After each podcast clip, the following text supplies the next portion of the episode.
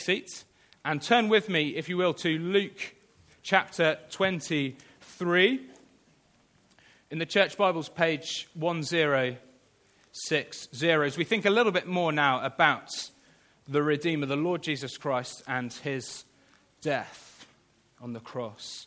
So Luke chapter 23. By this point in the story, Jesus has been on trial, he's been led out, he's been nailed to a cross.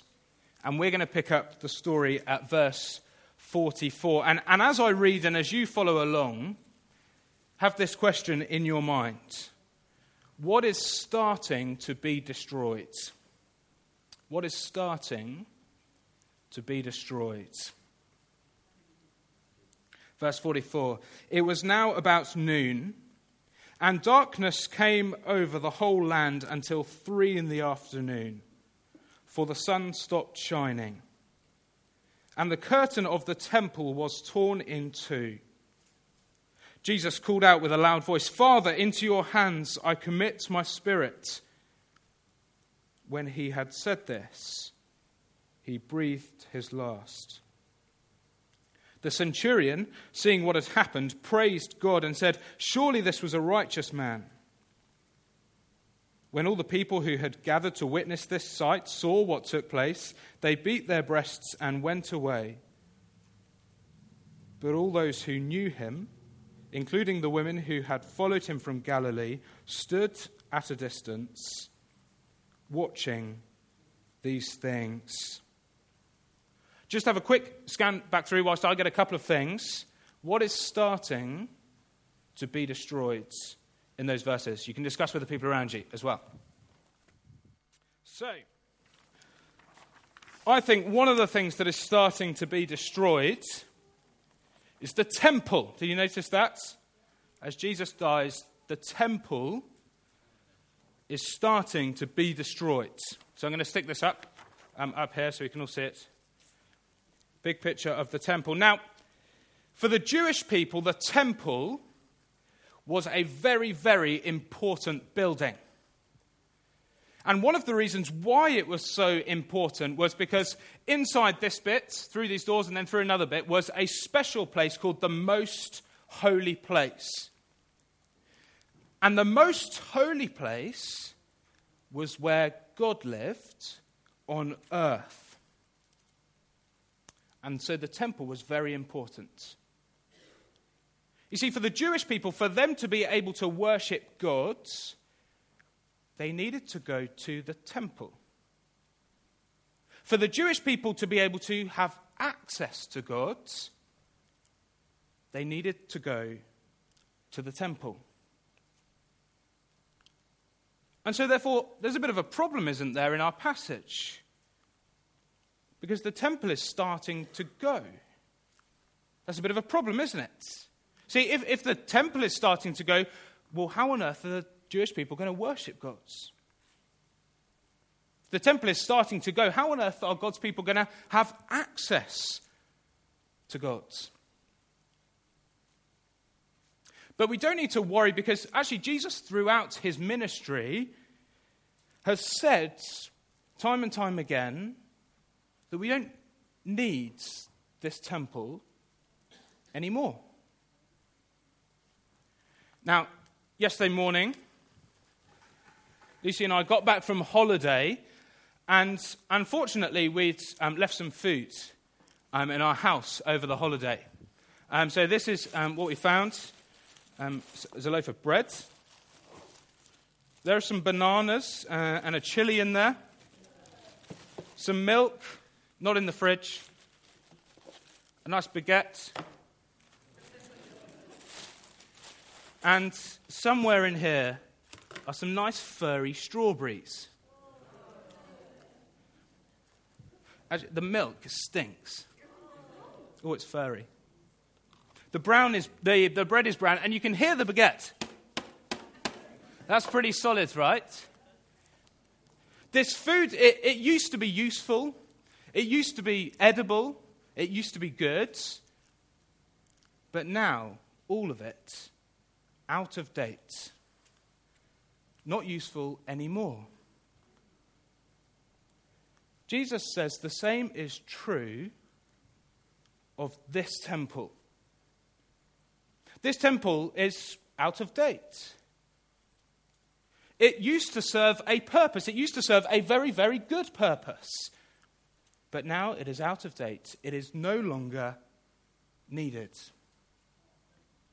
And the reason why we don't need this temple anymore is because it has been replaced. Replaced by something better. That's right, the new temple. Through his death, Jesus is getting rid of the old and he's bringing in the new. And the new temple is Jesus himself. Now that sounds a bit weird, doesn't it? Jesus, the temple. And after all, he's not a building, he's a person. Why does Jesus say that he is the temple?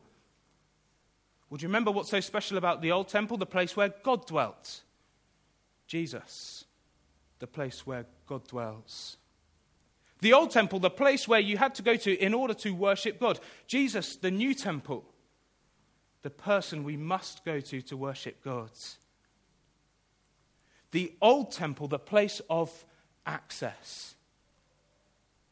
Jesus, the one we must go to in order to access God.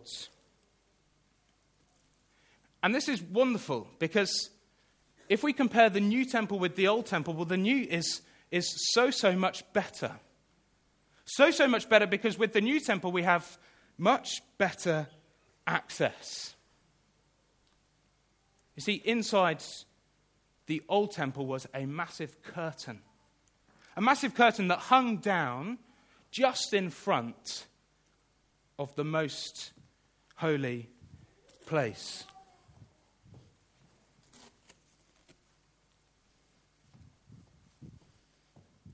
And for God's people, this curtain was a very visible reminder that they had restricted access to God. You see, only one person could go through this curtain, the high priest. Only the high priest could go through. And the high priest, well, he had to check his calendar because he could only go on one day a year, all the days crossed out apart from the 5th of October. And not only could only one person go, and not only did he have to check his calendar, well, he had to do a whole load of things before he could go. A whole load of sacrifices. And so you see, God's people had restricted access. Now, of course, they did have access to God, but it was very restricted indeed.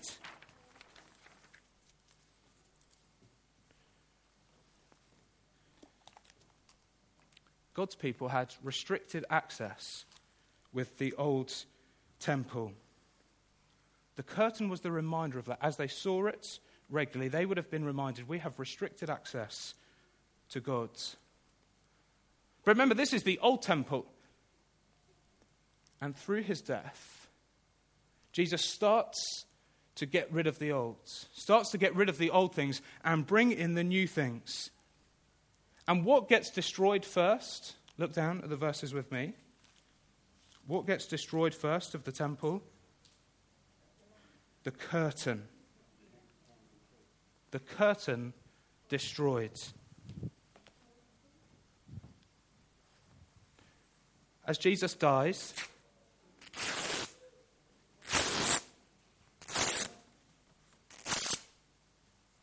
curtain torn in two. What does this mean? Better access.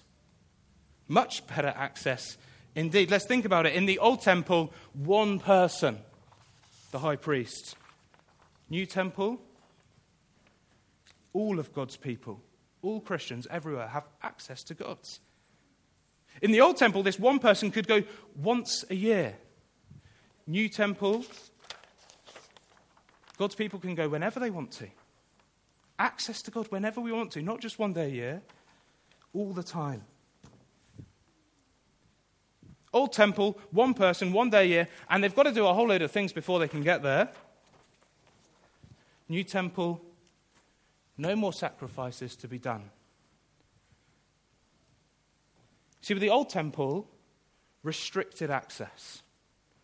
New temple, unrestricted access. All of God's people, all the time. No more sacrifices. But you might be thinking, well, how is this possible? The reason why they had to do all this stuff was because God is holy and humans are still sinful, and God doesn't change. He's still as holy. Humans are still just as sinful. How on earth do we have this access? Well, let's just look down at the verses again. What happens between noon and the time when Jesus dies? Darkness. Darkness over the entire land. Darkness in the Bible, a symbol of God's judgment. The reason why we can have this unrestricted access is because all of these sacrifices that the Old Testament was pointing towards, fully and finally done in Jesus' once for all sacrifice. Sacrifice fully paid for.